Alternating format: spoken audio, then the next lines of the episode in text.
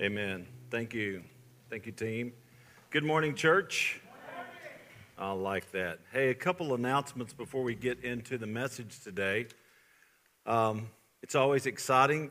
Uh, welcome to our online community and welcome. Uh, we do have some visitors this morning, and thank you for visiting Creekside today.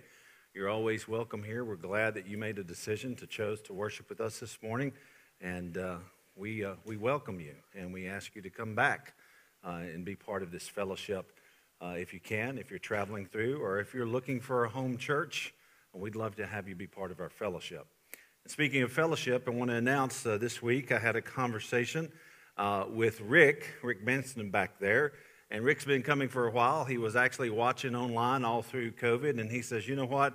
I want Creekside to be my family. I want to formally be part of this fellowship. So, Rick, wave your hand. Everybody say hi, Rick. That's awesome.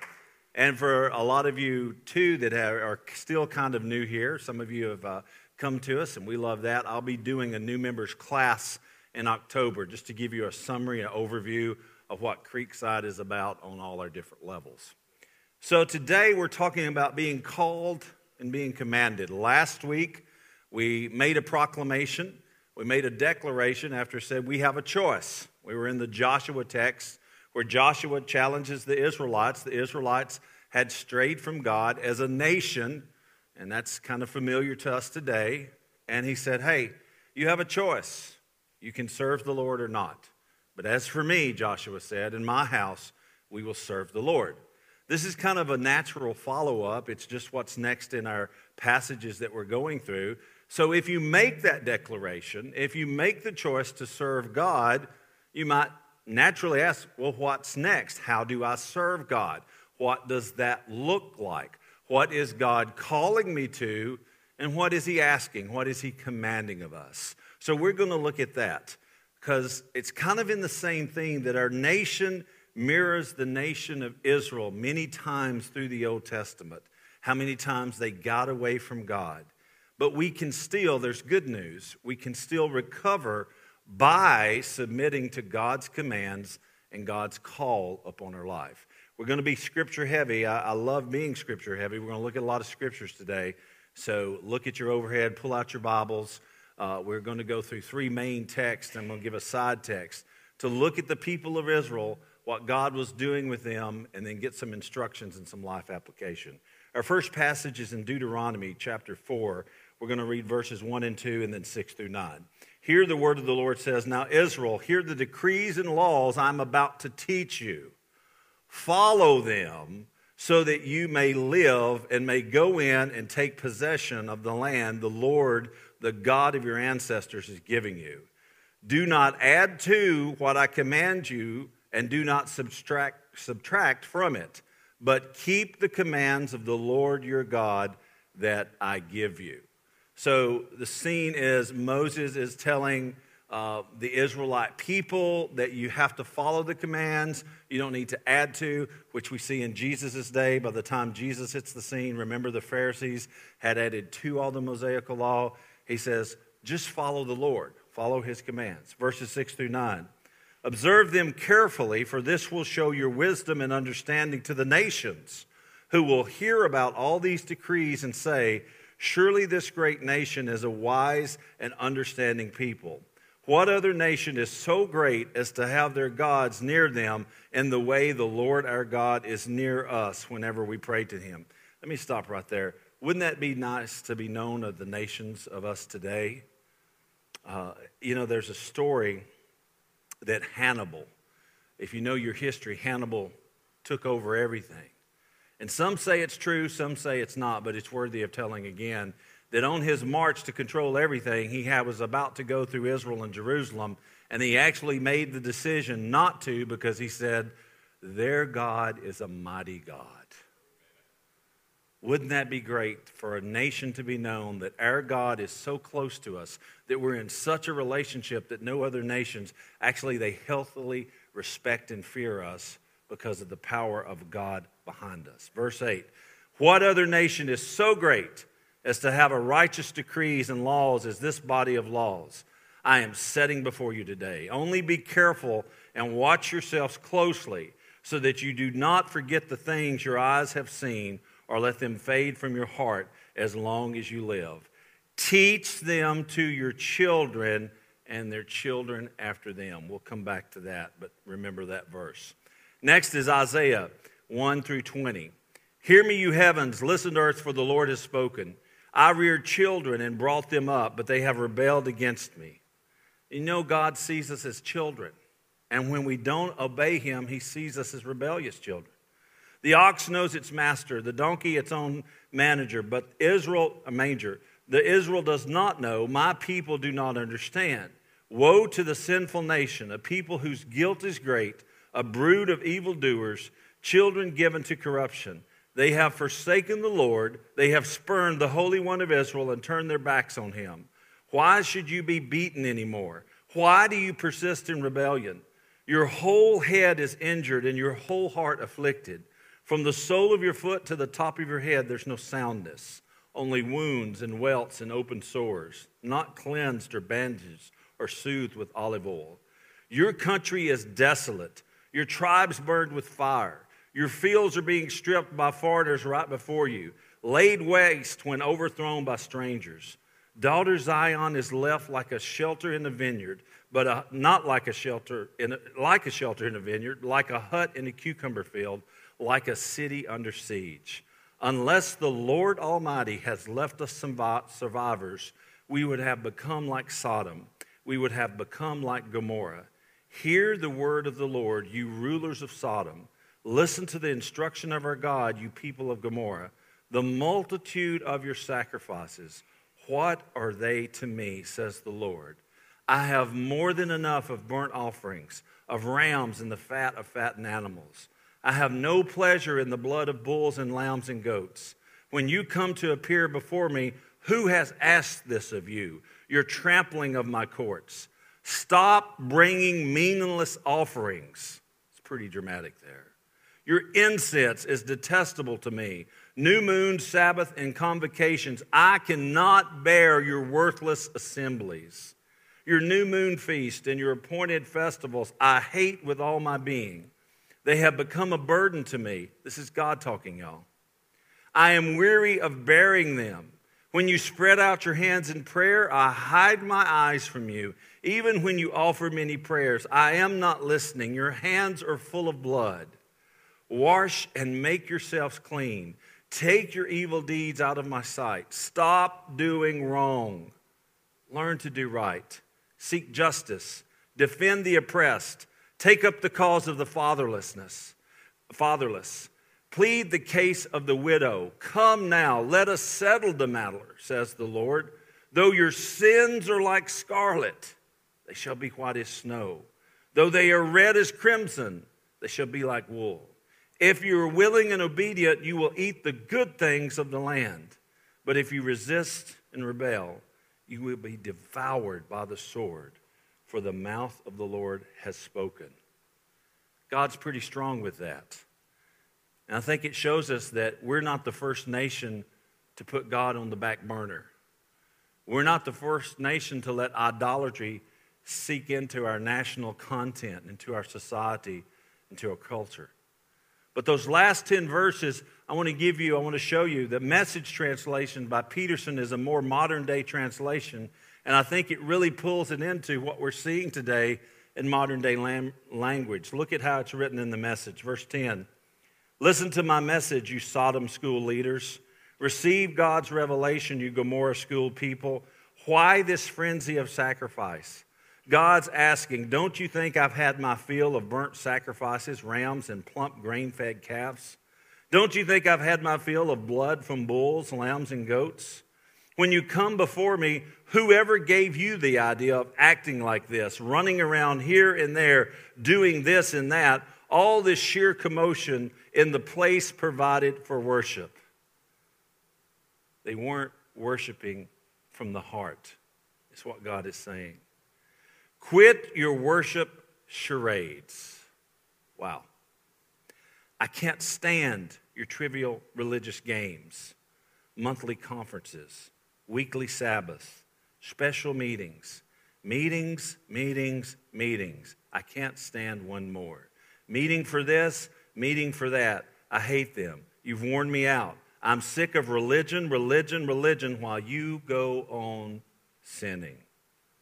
When you put on your next prayer performance, I'll be looking the other way.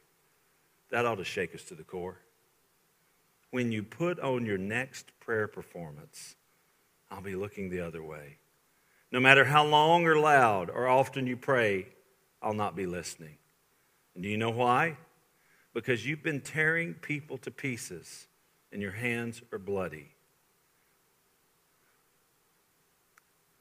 God says we can't act like the world Monday through Saturday and come in here on Sunday and pray and raise hands and be all right with him. It's a strong, that's a strong statement. Verse 16, go home and wash up, clean up your act, sweep your lives, clean of your evil doing so I don't have to look at them any longer. Say no to wrong, learn to do good, work for justice, help the down and out, stand up for the homeless, go to bat for the defenseless. Let's argue this out. Come sit down. Don't you love that God chastises us and then He says, But hey, come talk with me? He's the God that wants us not to do wrong. He's the Father that says, Let's make this right between us so you don't go on sinning and I don't have to turn away. This is God's message. If your sins are blood red, they'll be snow white. If they're red like crimson, they'll be like wool. If you're willing, if you'll willingly obey, you'll feel, you'll feast, sorry, like kings. But if you're willful and stubborn, you'll die like dogs. That's right. God says so. Those who walk out on God. So, a nation of God's people sometimes reflects what we're going through today. When a nation makes killing babies legal, when a nation forsake, forsakes the downtrodden, when a nation, Christian people, fail to do good, God says, ah, I, I can't look at this anymore. This is not what you're called to, and this is definitely not what I've commanded. So we have to find out what is he calling us to and what is he commanded. And I'll, I'll re say what I've said many, many times. The reason I'm so heavy and so encourage you to get into the Word of God because I believe the time is going to come where many will try to abuse, uh, confuse, distort the Word of God, and the true followers of Jesus are going to have to know what the Word of God says for everything that's going on around them. And we have to be steeped in the Word and we have to be in the Word.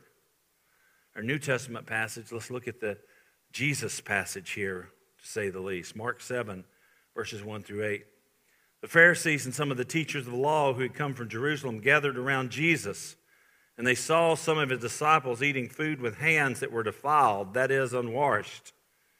The Pharisees and all the Jews do not eat unless they give their hands a ceremonial washing holding to the tradition of the elders. This is kind of it's kind of kind of in our time and not in our time. When they mean ceremonial washing, they mean that before the meal. Have you ever seen those TV shows when a doctor scrubs up for a long time? That's what they were doing, but the Pharisees were doing it so that they could say, Oh, my hands are cleaner than yours. It was a position thing. And the disciples, they were hungry and they were eating. And have you ever known Christians that just look to pick on other Christians? We still have some of those today. When they came from the marketplace, they do not enter unless they wash. They observe many other traditions, such as the washing of cups, pitchers, and kettles. So the Pharisees and the teachers of the law asked Jesus, Why don't your disciples live according to the tradition of the elders instead of eating their food with defiled hands, unwashed hands? He replied, passage person we read from. Isaiah was right when he prophesied about you hypocrites. Imagine calling church leader hypocrites. Jesus did. As it is written, these people honor me with their lips, watch this, but their hearts are far from me. They went through all the religious activities to be seen and known and look good in front of men, but Jesus says, You're washing of the hands and you're washing of your cups and keeping all these laws that I didn't even make in the first place isn't going to get you any closer to God because your heart is not in the right place. He's going to expand on that. Verse 7 They worship me in vain. Their teachings are merely human rules. You have let go of what? The commands of God and holding on to human traditions. Just think about some of you, we've got all different tribes and flavors and spiritual heritages here. Think about now some of the stuff your church may have enforced that just wasn't scriptural. Ladies, that you always had to wear a dress. You're going to hell if you didn't wear a dress to church. Aren't y'all glad that rule's no more? I mean, show me that in Scripture. Not there. Men, that you have to wear a coat and tie. It's nice. I'm not saying it's not. We have people occasionally do that. Nothing wrong with it. But to say that, well, if you don't wear this, you can't serve communion. You can't. Come on. It's human traditions, it's man made laws. We're to follow the commands of God. Look at verse 14 and 15. Jesus really gets into the nitty gritty. Again, again, Jesus called the crowd to him and said, Listen to me, everyone. Imagine this Jesus is saying, Hey, Listen, gather up. I've got something to say. Listen, everyone, and understand this. Nothing outside a person can defile them by going into them. Get that concept. Nothing outside you can defile you by going in. Rather, it is what comes out of a person that defiles them. Look at verse 21. For it is from within, out of a person's where? Heart that evil thoughts come sexual immorality, theft, murder, adultery, greed, malice, deceit, lewdness, envy, slander, arrogance, and folly. All of these evils come from inside and defile a person. It's out of our hearts, church. I heard somebody say this and it convicted me, and it may convict you. Have you ever said anything to anybody in the heat of passion or an argument? And after you said it, you say, I really didn't mean that. Can I tell you the truth? You really did. Because it came out of your heart. And if it's in your heart, it defiles you. That's how serious Jesus is about what goes into our hearts. It's not all the external, it's all the internal. What we say, what we look at with our heart through our eyes, how we interact with each other and love one another with our hearts, that's what defiles you or uplifts you. It's what Jesus says, not what Mark says. This is what Jesus says. Nothing outside can defile you. You want to come to my table and eat and not wash your hands? I'd prefer you do, but I'm not going to commit you to hell for that. But if you speak anger to me out of your heart, then you need to make it right with Jesus because it comes from your heart. It's not the external, it's the internal. So let's look at some life applications. Number one from our passages Number one, we must sow obedience into the next generation. Must sow, look at the scripture. Only be careful and watch yourself closely so that you do not forget the things your eyes have seen or let them fade from your heart as long as you live. Now, he's talking to Israelites who'd been delivered and seen. But look at the last part, church. Look at the last part, parents, grandparents. Teach them to your children and to their children after them. That's your grandkids, y'all two generations. It's even more than that. Watch this. I found this this week researching. There is something called the four generation fade, and you should be scared when you see this. Look at this.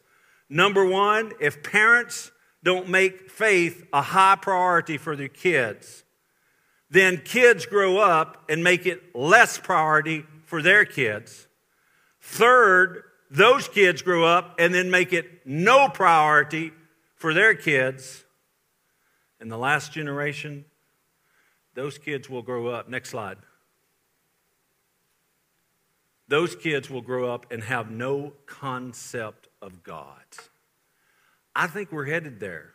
Amen? If we're not teaching sowing into the next generation. Some of you are products of that in the good way on the first generations. Some are here by faith because your mom and dad had faith or their grandparents had faith. Many of you are sowing faith into your children. Many of you are sowing faith into your grandchildren. But we as a nation are at an all time high of biblical illiteracy and being part of a faith community.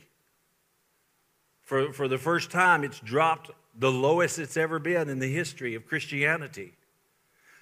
And if we don't turn the tide, if we don't come back to God, if we don't do His commands, then that next generation is not going to care about God at all. Remember, there was a time in the Old Testament they forgot the law and they finally found it and they had to reread it and they heard it and they rejoiced. And I said it last week, I'll say it again. I think the time is coming when preachers preaching and you speaking scripture, it may become hate speech. Where they say, you can't say, you can't say Jesus is the only way to heaven. You can't say he can forgive your sins because you offend another group. Well, I'll tell you what, Jesus doesn't care about offending people. He was a stone and stumbling block, the Bible says to everyone he met because he spoke the truth. He was the truth. And we still need to lift him up as our stone and stumbling block. I'm not going to come off of the truth of the Bible because the government says I can't. I guess the church will have to go underground like it is in China. I pray that that day, I pray for my children and your children and our children's children that that day is far off. But the way I see things unraveling, I'm not so sure. I'm going to trust God. I'm an optimist. Number two, or let me say this our faith priorities impact generations tomorrow. How, how many of y'all, just nod with your hearts, how many of y'all get in that rut where you think your faith life isn't impacting anybody? That's a lie from hell and the devil. It is. The way you live out your faith in front of your family, your workplace, your community, people notice. And you know who notice the most? People who don't believe. Think about that. You are influencing and impacting somebody if you'll live your faith out in front of them. Number two, God sees through our pretend acts of worship. From the message, quit your worship charades. I can't stand your trivial religious games, monthly conferences, weekly Sabbaths, special meetings, meetings, meetings, meetings. I can't stand one more. Meetings for this, meetings for that. I hate them. You've worn me out. I'm sick of your religion, religion, religion, while you go right on sinning. When you put on your next prayer performance, I'll be looking the other way. No matter how long or loud or often you pray, I'll not be listening. I confess, when I first got into ministry, I kind of got addicted to going to conferences. Thought that was where it's at. Can I tell you, Uh, not, conferences can be great. But if conferences become your religion, you've turned them into idolatry. Anything else that takes away your one vertical relationship with God that's not God becomes your idol. And I think the church, universally as a whole, has put a lot more emphasis you know, I'm amazed at my Facebook feed is full of like, here's the great next church growth plan, and everybody's writing books about it. How about we just follow God, and how about we invite people to church, and how about we invite non believers to become believers? Let's see how that worked. It worked in Acts. But we can get so distracted and sidetracked on what the world offers us as Christianity rather than just opening the Bible and saying, okay, God, lead on. Okay, God, renew me. Okay, God, restore me. God knows when we're faking it. You know, that phrase, fake it till you make it. No, no, no. No. Keep striving for righteousness. And when you fall, ask forgiveness. He gives it. Pick yourself up. If you're going to fall, fall forward. We also we have a thing in church planting. If you're going to fail, fail fast, but recover faster. And get back on the path to God. Number 3, we must closely watch what we allow to come out of our hearts. From Mark 7, again Jesus called the crowd to him and say, "Listen to me everyone and understand this. Nothing outside a person can defile them by going into them. Rather, it is what comes out of a person that defiles them. Verse 21 For it is from within, out of a person's heart, that evil thoughts come. Notice it actually comes out of our heart, not our mind. Think about that sexual immorality, theft, murder, adultery, greed, malice, deceit, lewdness, envy, slander, arrogance, and folly. All of these evils come from inside and defile a person. What are we allowing to get in our hearts? Is it the Word of God? Is it inspirational quotes? Is it songs and hymns, as the scripture says, to encourage each other with these things? Or is it movies with terrible language and themes? Or books that aren't of God? Because I do believe this if, if you're in IT or computer, there's a phrase garbage in, garbage out. What you allow in is what will come out. And if you allow garbage, if you allow darkness inside your heart, it's going to find its way out. For out of the heart, for out of the inside of a person is what defiles that person. Once we choose to serve God, we then are called and commanded to follow Him. But we're called to follow Him and His instructions so that we can have the best life ever. He is the compassionate, loving, encouraging Father who wants us to live. Jesus said, I've come to bring you life and bring it abundant, bring it to the full. The rules, the commands, the instructions He's given us are to protect us, to encourage us, and to grow us into who He's made us to be. But the world is offering everything else. So, who are you listening to, and what are you allowing in your heart? Are you called and commanded this morning? Or have you, like the nation of Israel, I'm just going to be bold. Have you been going through the motions lately? Have you just been showing up and barely singing and living during the week like you shouldn't live? We can't see it always as a church, but He can. He knows when we're faking it. He knows when we're playing church and playing our walk of faith. And we need to change because he'll get to that point where he says, Look, I just can't be a part of this anymore. I'm not going to listen because you're doing the same thing, and there's this great big sin in your life, and you're looking like you're goody two shoes Christian, but you really need to clean your own house. Are you called and commanded this morning? Are you protecting the things that come into your heart that can defile you? And are you letting goodness and righteousness and holiness come out of your heart. If you're here this morning and you need prayers, we'd love to pray with you. Prayers of restoration. Be happy to do that after service. Be happy to have any of our members do that. Or maybe you've never named his name. Maybe you need to choose this day from last week. Maybe you need to make the proclamation, the confession of faith that Jesus is Lord. He is the one and only living Son of God. And make that confession and be buried with him in baptism and walk on your way to a newness of life. We can assist you with that too. But more and more, as an individual, as a corporate church, and as a community and a nation, we must guard our hearts. We must know the word. We must live called and commanded. And we must keep our, ourselves and our families from straying from God like his people, the Israelites, did so many times. Let's pray together and then we'll go and share communion together. Father, your words are strong. You demand our loyalty. As Mikey said, it wasn't a small price that you paid.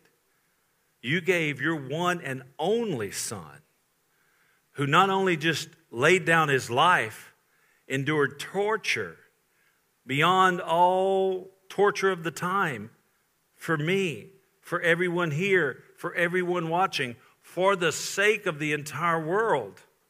The highest price has been paid. So, in gratitude, we should give you all of our loyalty. And Jesus, you said it yourself, your commands are not burdensome. Your yoke is easy and your burden is light. And it's far our best life ever to live in harmony and community with you and to one day go into eternity with you. When you decide that this fallen world has gone enough and you send that one and only Son again to redeem the redeemed. Father, help us to ignore the distractions that Satan bombards us with today. Help us to guard our hearts with what we take in so that bad, defiling things don't go out. Help us to enrich ourselves in the knowledge of your word, the word of God, and in righteousness and holiness, and a humble walk before you. Help us to do the things you ask, to uplift the downtrodden, to look after the widow and the fatherless. Help us to see what you want us to see and to be your followers, your servants, your disciples, as you've called and commanded us to be. Help us to acknowledge you in all our ways. Love and protect us. Through Jesus we pray. Amen.